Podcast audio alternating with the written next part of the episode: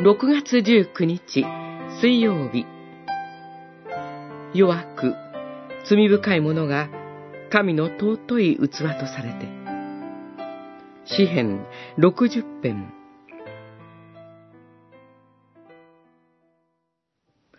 神は聖女から宣言された。ギレアドは私のもの。マナセも私のもの。エフライムは私の頭の兜。ユダは私の采配。六十編、八節、九節。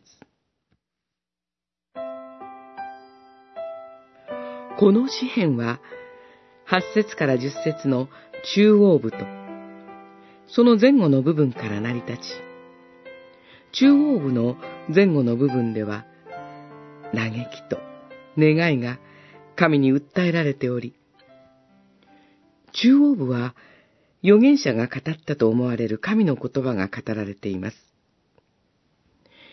十節に、モアブ、エドム、ペリシテとあります。歴史的にイスラエルは、これらの国々にいつも悩まされていた弱小の国でした。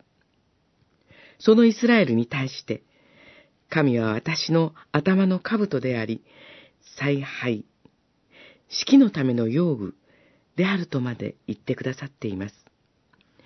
イスラエルのみならず、私たちも本当に弱く、罪深いものです。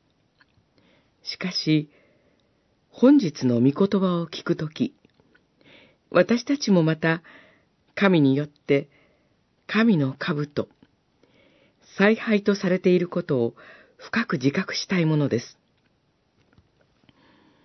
教会の中には、誠に真摯な方がおられ、自分の弱さ、罪深さを覚え、そのことにいつまでも悲しみ、苦しんでいる方もおられます。